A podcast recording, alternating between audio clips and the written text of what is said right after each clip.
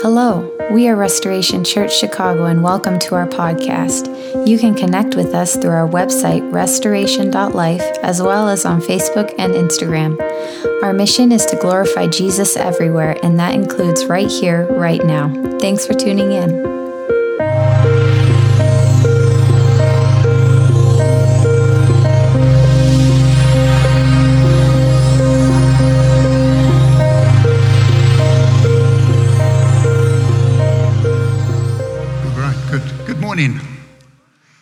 Good morning. Privilege to be here.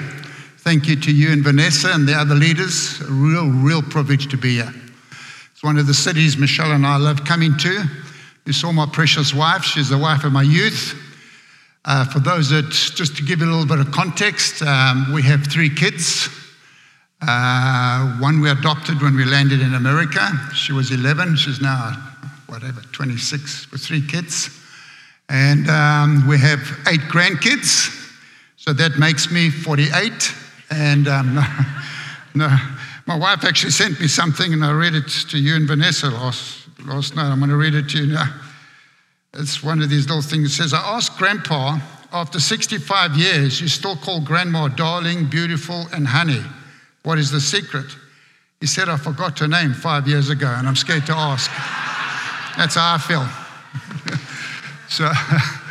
But it's a privilege to be here. It really is a privilege to be here. Thank you. I trust you well. Yeah, you're well. Good. I feel like this is a house of refuge, it's a house of safety. I feel that's what God would speak over you and say, You're a house of safety, you're a house of refuge. And there's a lot to that that I don't want to go into today. And I also feel as I was praying for you as a church, Psalm 40, and I'll read it to you quickly. You don't have to put it up. I feel like this is for some of you folk here this morning and for this weekend and next weekend. Sorry, I should have got it ready.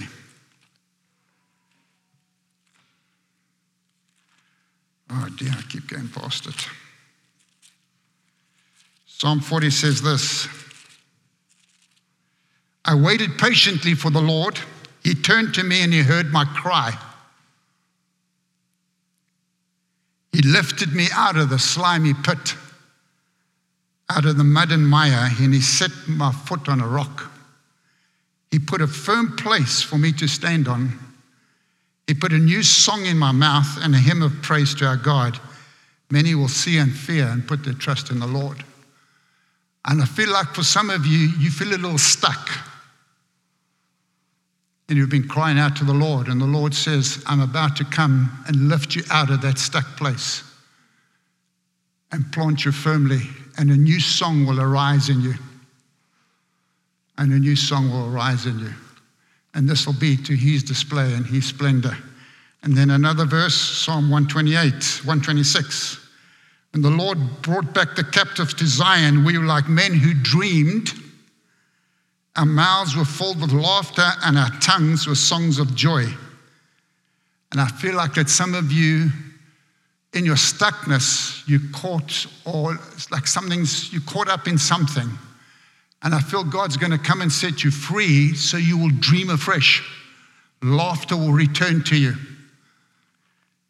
And your tongues will be filled with songs of joy again and afresh and anew for this weekend and next weekend.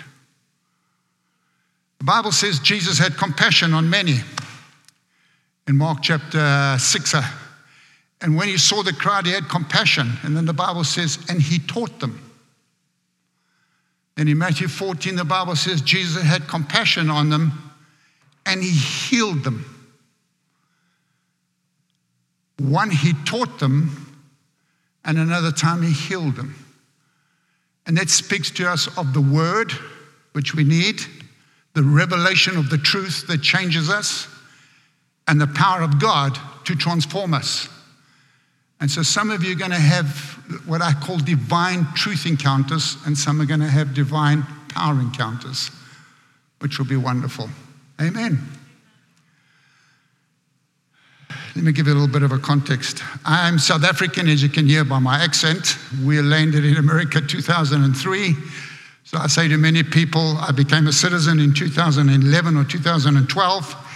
And so when I became American citizen, I became African American. well, I'm from Africa, and now I'm an American. But anyway, so um, we love this country. We feel God brought us to this country to start a church. But for the first 33 years of my life, I did not know the Lord. I had no understanding, no clue. I grew up in a very poor area back in Johannesburg. There were five of us in the family. My biological father died when I was three or four. He was an alcoholic, unfortunately, and he gassed himself in a motor car. So my mother remarried, and the man she remarried had two kids. My mom had me and my sister, and so between them they had one, so there were five of us. We never went to church. We never spoke about religion of any form or any sort whatsoever. We never spoke about the Bible, so I had no concept, no understanding. And as I grew up, I just got involved in sport, and I love, still love sport today. I struggled through school, literally struggled through school, just made it through school.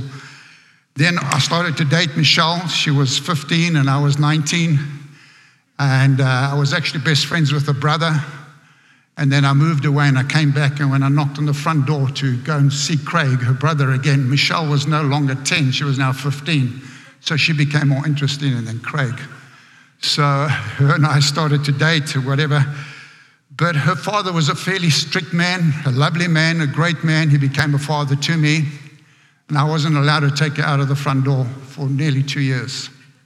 And so we built a relationship and a wonderful relationship that's helped us today. Their family were involved in a, a, a, false religion, a cult, whatever you want to call it. And so, to please her dad, I went to it. Michelle and I were part of it. We went to it five to four, four to five times a week. They believed in reincarnation. They believed in you had to read the Bhagavad Gita, the Mahabharata, and stuff like that. It was a combination of Eastern mysticism, Hinduism, philosophy, it all combined together. We went to this thing for, as I said, five years. We then had children, and they wanted to, in a sense, control our kids, so we left. And when we left, I was in business. I was doing fairly well in business. We moved one city to another city, and Michelle started to attend a little church down the road. I was not interested. She came home one day and she said, um, the, the couple that are doing youth can no longer do youth. Can we do the youth? So I said, Sure, I love young people. So we started to do the youth hadn't gone to the church. So the youth used to come to our house on a Friday night and we used to have great fun. We had great fun. We used to push all the furniture out of the way and we played water fights. And I remember bringing the hose in in the lounge and going crazy. And we, we played touch rugby and it's, it's a South African sport and whatever. And this young group grew from eight people to like 120, 130. And they used to come and ask me questions about God, and I had no idea. I honestly had no idea. I just said, Don't worry, God loves you. But I didn't understand it. Anyway, one day she came home from the church and she said, They're going on a family retreat. Can we go? I said, Of course. No, no, we can't go. The FA Cup final was that weekend, the Comrades Marathon, big, a lot of sports events. But she convinced me, so I took the TV and I put it in the trunk of the car and off we went. But I couldn't find any aerial to play it. But anyway, but at that weekend, I'm trying to bring the short there was a young man preaching. At the end, he said, If anybody wants prayer, come forward. I still said to Michelle, These people are brainwashed. But for some reason, I got up. And I said, listen, this is out of my, I'm out of my comfort zone. I'm more comfortable in a sports field or in a pub or whatever. I'm totally out of my comfort zone. You've got to come with me. So I grabbed a hand and I went forward. And there were two young guys standing there. And the one guy said to me, What do you want prayer for? I said, I don't know. So he said to the other guy, Well, you pray for him. And as he started to pray for me, I could feel the tears beginning to come in the corner of my eyes. And I got very embarrassed and very shy. So I put my head down. So he turned back to his friend and said, Well, you pray for him, because when I pray for him, he cries. Anyway, the other guy prayed for me and I sat down. And when I sat down, I realized I was 32 years old that there was a God and I did not know this God. And for one year, there was a war that raged inside of me. But I mean, an intense war. Half of me wanted to get to know this God, whoever he was. The other half of me wanted to continue with the lifestyle. We were not unhappily married. I just lived like a bachelor. I was out all the time. My wife was very gracious to me. I was away in business with the boys, playing whatever. She came back from church a year later. This war raged in me. And in that year, I remember going into my bedroom one day and I closed the door and I knelt. And the only reason why I did that is because I'd seen it on the movies. And I said, God, I cannot change. Please change me. And I meant it with all my heart. And I got up and I carried on life. A couple of months later, she came back from the church. She said, They're going back on the retreat. Can we go? I said, Yes, this time we can go. And I started to listen.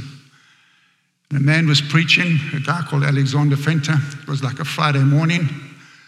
He was very humorous. He was telling the story about Lazarus and how he died, and when he died, all the people came and got all his possessions because they were part of his family. And then when he came alive, he had to go get all his possessions back. He was joking. But anyway, but I started to listen. And halfway through, he stopped preaching. And he said, God wants to deal with people. And there were about 300 of us. We went silent. So I stood up because I wanted to see what was going to happen. And then I sat down. And when I sat down, God got hold of me. He broke my heart. In my mind's eye, I saw Jesus die on the cross, and it absolutely broke me. Because I saw parts of my life go before, and I saw had what I'd done, how it hurt him, but how he had loved me back. Just loved me. The love, the overwhelming love broke me inside. And I didn't weep little tears, it was big tears. My, you know, when you cry a lot, your nose runs. There were these long strains that went down. I can still picture them. Long, I was sitting, long strains. I felt like someone put detergent inside of me and did this and turned me upside down. It's like a weight came off me. After I gathered my emotions, after about 40 minutes, I turned to Michelle and I said, You know what? You look the same, but you look different. I looked outside and I said, Everything looks the same, but it's different. It's clearer, it's sharper, there's color. That day, I fell in love with Jesus Christ. He changed my life. What He did. And it wasn't about me, it was about what He did that He impacted my heart. Nine months later, we were in full time youth ministry. A door opened supernaturally for us to go. And that was my beginning of my salvation. And I tell you that story because that's what I want to touch on this great, great salvation. I didn't understand it then, I didn't understand it now. That was just the start of it. We then, the Bible says this work out your salvation Work it out with fear and trembling, for it is God who works in you. I found that scripture to become true. As, my, as we started to live and as we started to make decisions, and as I started to change some of the things I did, not because I needed to, because I had to change, because I didn't desire them anymore. I was a profuse gambler. I used to gamble in 1985, three, four thousand dollars in one day, easy, no problem. I was, it was a compulsion in me. It was an addiction. And God set me free. Sorry, when I talk a lot, my nose runs. Maybe the Lord's telling me to be quiet. I don't know. But anyway, He set me free. It's like a weight came off me.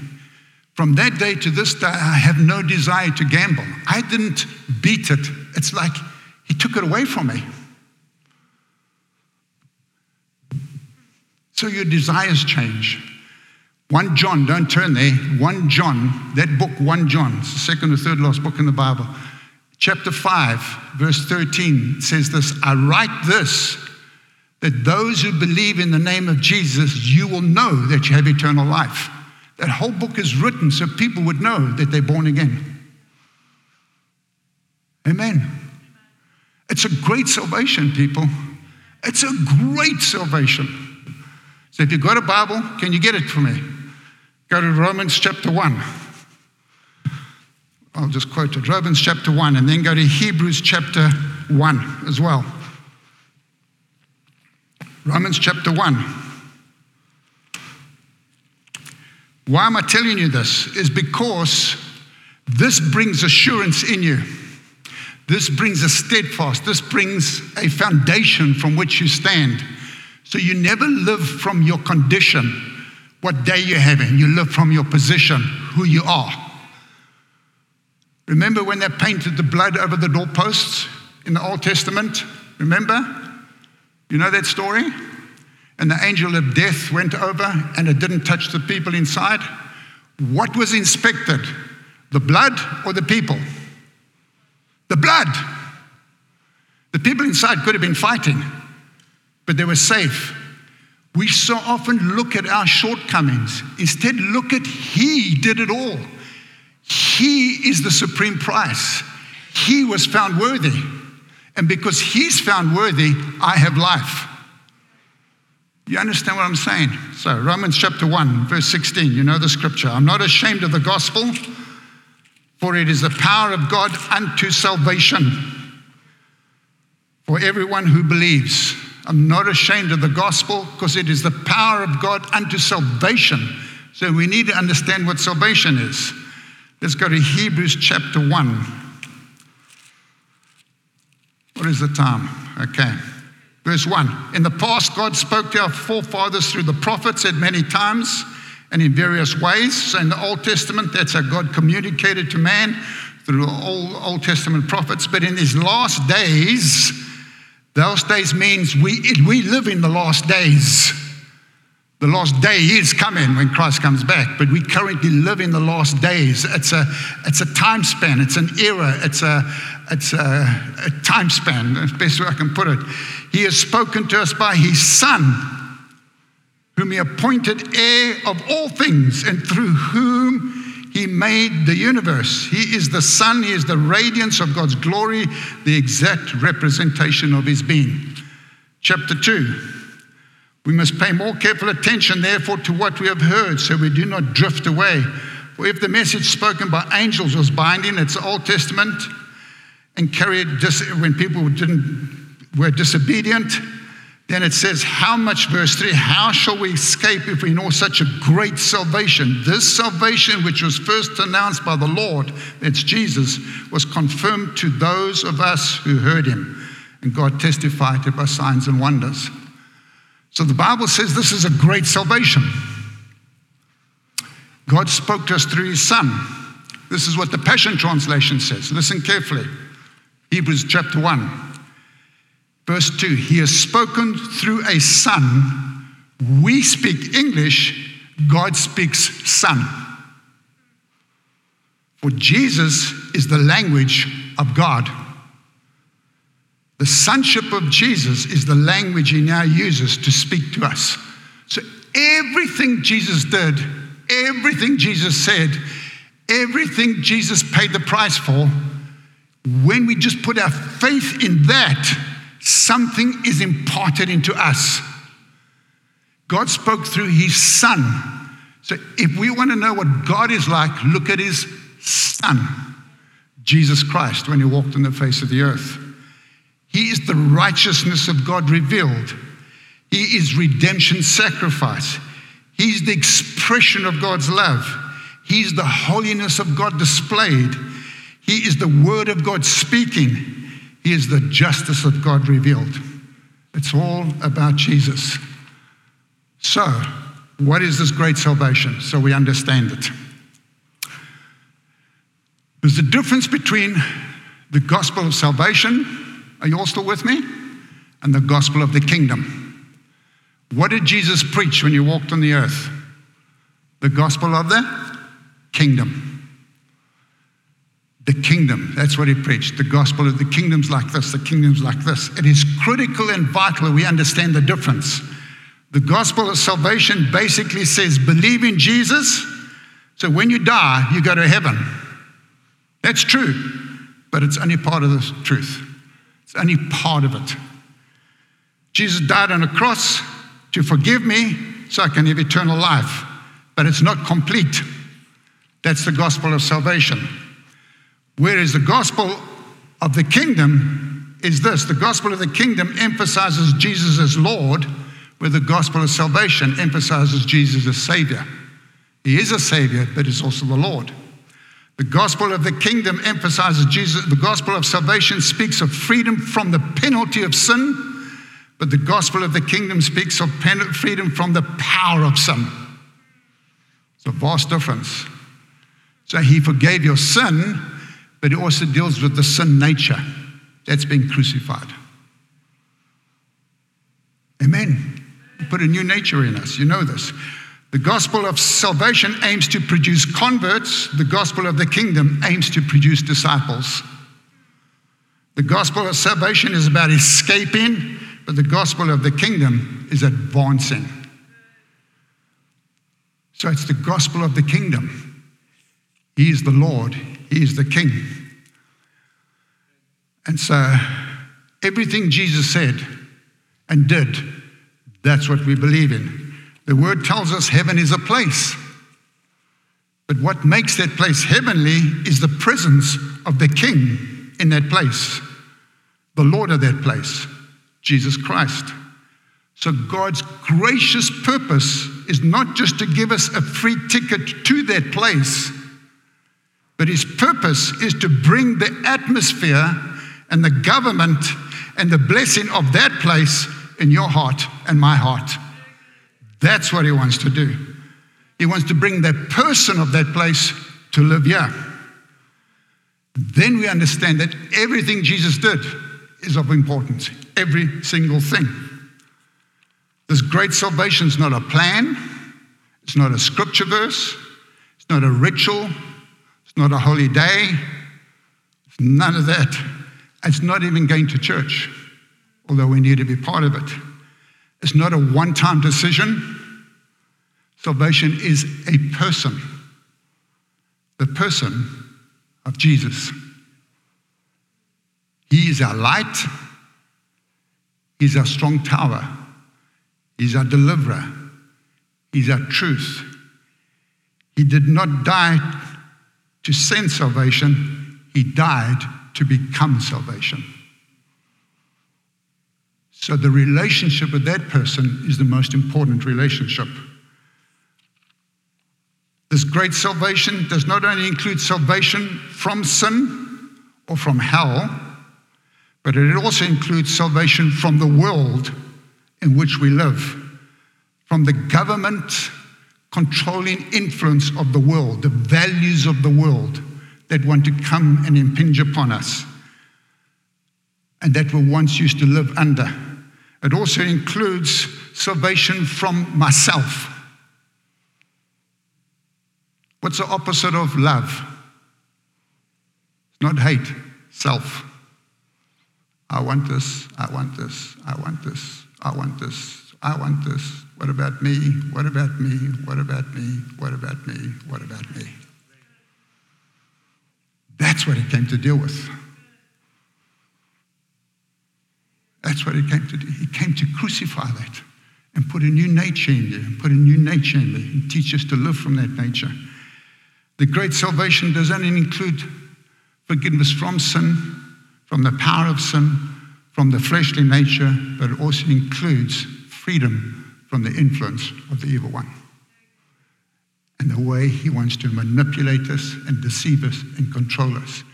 The devil has no right in your life if you're a Christian other than what you give him.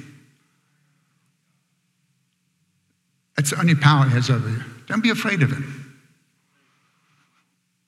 You have more authority. Let me say this. Where's my water? Garrett.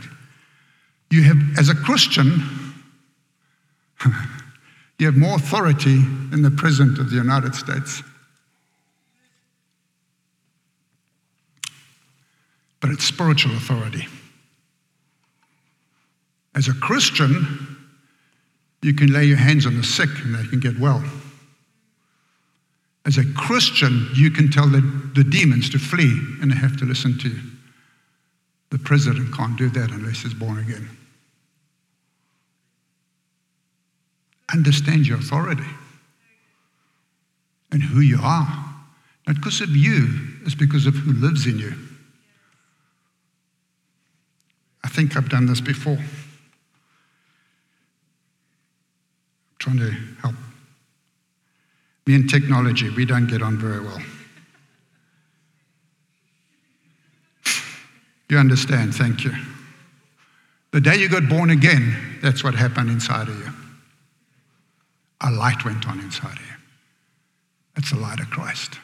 And everywhere you go, that light goes.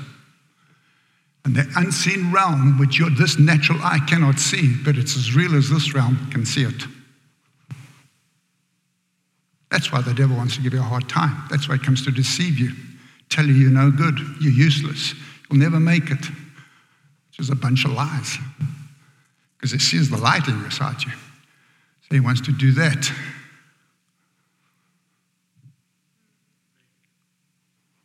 You have authority, people. Because of the great salvation, not because of you, because of him. This young lady that helped with worship, she has as much authority as you and I and everybody else that got saved, that I'm nearly 70, because Christ lives in our heart. We just got to learn to exercise authority and wisdom. Now I don't know how to turn this thing off. Hallelujah. We're working.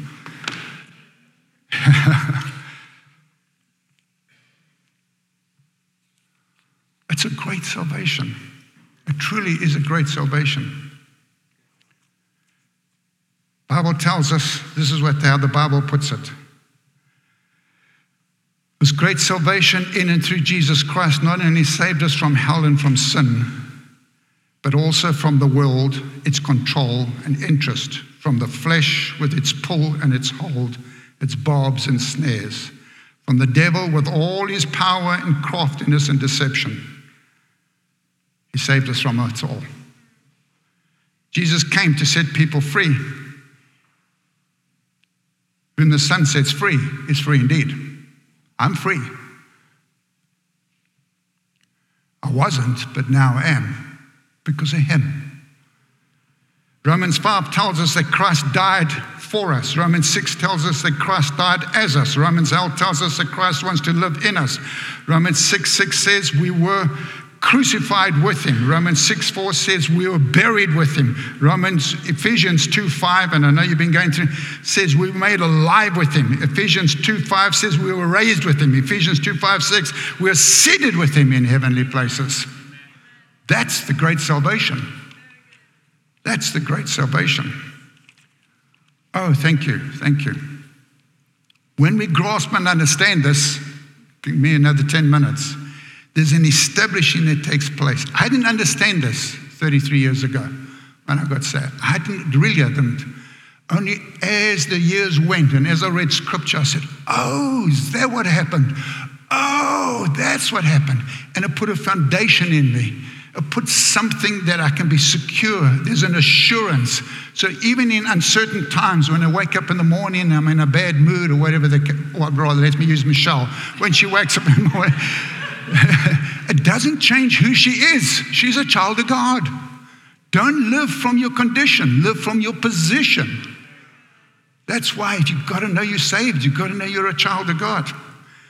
The Bible says, For unto us a child is born, but a son is given. Isaiah chapter 6. For God so loved that he gave. Who did he give? Jesus, his son, nothing less. The Bible says that Bible says six times Jesus gave himself, gave himself. I'm going to quickly go through them. 1 Timothy 2, for there's one God and one mediator between God and man, the man Christ, who gave himself as a ransom. So he gave himself as a ransom. Number two, Galatians 1 says, For the sins he gave himself to rescue us from our sins and from this present evil age in Galatians. In Ephesians 5, it says, He gave Himself as a sacrifice, a fragrant offering, a sweet smelling aroma unto His Father. He gave Himself willingly. Ephesians 5:25 says he gave himself that he might sanctify us and cleanse us and make us holy, set us apart. He set us apart. If Galatians 2:20 says he loved us so much that he gave himself. And then Titus 2, and I want to read this one. Go with me to Titus chapter 2, please. Titus chapter 2. I want you to grasp this one.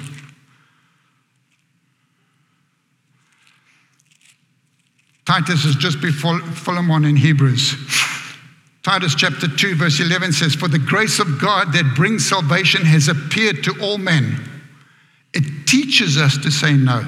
So the grace of God teaches us to say no to ungodliness and worldly passions and to live self controlled, upright, and godly lives while we wait for the blessed hope, the glorious appearing of our great God and Savior Jesus, who gave Himself, who gave Himself to redeem us from all wickedness and to purify for Himself a people that are His very own, eager to do what is good. So he gave himself to redeem us. What does it mean to be redeemed? Good question. That word redeemed is made up of four, four Greek words. Uh, don't ask me to pronounce them. It's translated from four words. First part of it is agrokos. I don't know how to pronounce it, I'm sorry. It means to buy in the marketplace. What would it cost me to redeem somebody out of the marketplace, out of a slave mentality? What would it cost to redeem that person, to change ownership? Jesus said, I'll give myself in place so that person can come out of that being slaved, slave driven in the marketplace. That's the first part of it. The second part of it means agrosko, is to not only redeem out of the marketplace, but to not only to take the person, but to bring them out completely out of the marketplace so they no longer remain there. So as to take them out from under the pull of the evil one and out of the, the pull of sin and to redeem them and completely transfer them into the kingdom of Son of His glory. Redeem. That's two. Now there's two more. Next one means to loose. God Himself he gave himself to loose us from all impurity and bondage, to loose us from all our old habits that had marked our life of slavery, to loose us and set the shackles free. You know that stuff we used to do. He says, I'm going to redeem you from that. And the last part of the Greek word is to be permanently set free so that it can never, ever be forced back into bondage again. Never. Never. Permanently set free. The only time the person can go back is if they choose to go back. But the devil can't make them go back, and nobody else can make them go back. Redeemed. Redeemed. And when we've been redeemed, the Bible says we've been marked with a seal, guaranteeing our inheritance. Ephesians chapter 1. To all those who believed in him, he marked with a seal, guaranteeing what's to come. So you have a little of heaven in you already. I mean, this story, maybe brings it across better than I can bring it across. Years ago, an Englishman had gone out to California. He made his fortune in the gold fields and he wanted to go back and live with his own people. So he sent money by check around back to England and he came overland to Kansas City and down in Missouri and Mississippi and ended up in New Orleans where he was going to take a ship to New York and from there to England.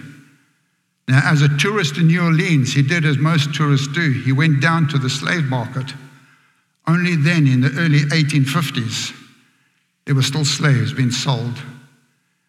As he went into the market, he saw a lot of men gathered there. And one young Negro woman was very beautiful. It was up for bid. He heard the men as they were speaking about her. He saw two evil looking men bidding for her, quietly, heat, heatedly. And then he heard them say what they would do with her. And his heart just revolted against the whole evil thing. Finally, when they were bidding and the prices were getting very high, he just couldn't stand it. So he beckoned to the auctioneer and he said a figure which was exactly twice the last bolt, the last bid, utterly beyond anything that had ever been paid for a slave in the marketplace before. The auctioneer said, Have you got the money? He came up and said, Yes, I've got the money. So the bill of sale was made out. He went over to the block to take the young lady that he had purchased. And as she came down one step and stood with eye level with his eye, she made a mouthful of spittle. She spat right in his face and hissed through her clenched teeth, I hate you. He said nothing. With the back of his hand, he wiped the spittle away. Then he took her by the hand, walked down the street, across the intersection, through the mud, and down that street until he came to a little office building. She couldn't read and didn't know what it was. He went to the desk, he began to speak. The man behind the desk began to protest. He said, I insist. It's the law. I insist. Finally, he came back, paid some more money, and got a piece of paper. He walked over to the woman that was now like a beast, ready to spring on him, and he handed the paper to her and he said, Here are your freedom papers. You're free. She still hissed, I hate you. He said, Don't you understand? Yeah, your freedom papers. You're free. She said, No, you paid twice as much for me as has ever been paid for anybody on the block. Now you're giving me my freedom. I don't believe you. He said, Yes, these are your freedom papers. And he put them in her hand. She said, Stop, mister. Do you mean to say to me, you bought me to set me free? He said, Yes, that's why I bought you, to set you free. Tears came up into her eyes that hadn't, she hadn't known for a long, long time. They just spilled over her face, softened, and then she slipped down on her hands and knees. And she reached down and she put her hands on those rough boots. And then she laid her cheek on the toe of one of them. And through a tear, she sobbed, Oh, you bought me to set me free. You bought me to set me free. You paid more than has ever been paid before just to set me free. Then, through her tears, she looked up and said, Oh, sir, all I want in life is to serve you because you bought me to set me free. The Lord Jesus bought you to set you free. He paid the price. When he hung on the cross, it is said, It is finished. Tetelestai, it is done. I paid the full price. To those who believe in me, I will set you free. I will set you free from sin. I'll set you free from the power of sin. I will set you free from yourself that you don't like. I will set you free from the devil. And what's more, I'll put destiny in you and I'll put purpose in you and I'll enable you to do what I did because I paid the price to set you free. That is salvation, people. That is salvation. It's not just to go to heaven. The second song and the fourth song summed up all I'm trying to preach. It's a great salvation. Never let it be stolen from you. Never let it be mine. Do not wake up in the morning and look on how you're feeling. Look at what is done. Never look at your condition because you're going to have bad days. Trust me. Look at Him. He paid the price. When God looked down from heaven and said, He's a spotless lamb. The price has been paid. We don't pay the price. He paid the price. It's a very great salvation. The day I got saved, I'm eternally grateful. I wouldn't be married today to my present wife if I didn't get saved. I was on the road to destruction. I was becoming an alcoholic, like my father. But God set me free. God set me free. And then as I've walked with him, he's come and begin to work things in my life and work things out of my life. Because Work out your salvation. That's what we're going to do next weekend. How do you do that? With fear and trembling, for it is God who works in you. It's God who works in you. It's not Ken who works in Ken. It's God who works in you to will and to act and to do. It's always from Him. It's never from me. All I do is surrender. Surrender, surrender, surrender, surrender. That's all I do. He does everything else. If you're this morning and you want to stand, I'm going to ask you to do it one at a time. And you want to declare something about your salvation. Doesn't have to be long. Don't let it be long. You just want to declare how great your salvation is. You just want to declare, Jesus, I love you. You just want to thank Jesus for what, whatever. I don't want to tell you what to do. The reason why I ask you to do that is because the Bible says it this way if you believe in your heart and confess with your mouth, you will be saved. For it is with your heart you believe and your mouth you confess, and you will be saved. That second saved is a continuing, ongoing into walking into greater degrees of the salvation that is already per. You're becoming who you already are. That's what you're doing. Please never look at your shortcomings. Please. Because you're taking your eyes off the one that can help you and putting it yeah. You go nowhere. Don't look at your wife's shortcomings or your husband. You cannot change them. Stop. Let the Lord change them. It's a great salvation. It is a great, great, great salvation, people. It's a salvation of the kingdom. He's our Lord and Savior.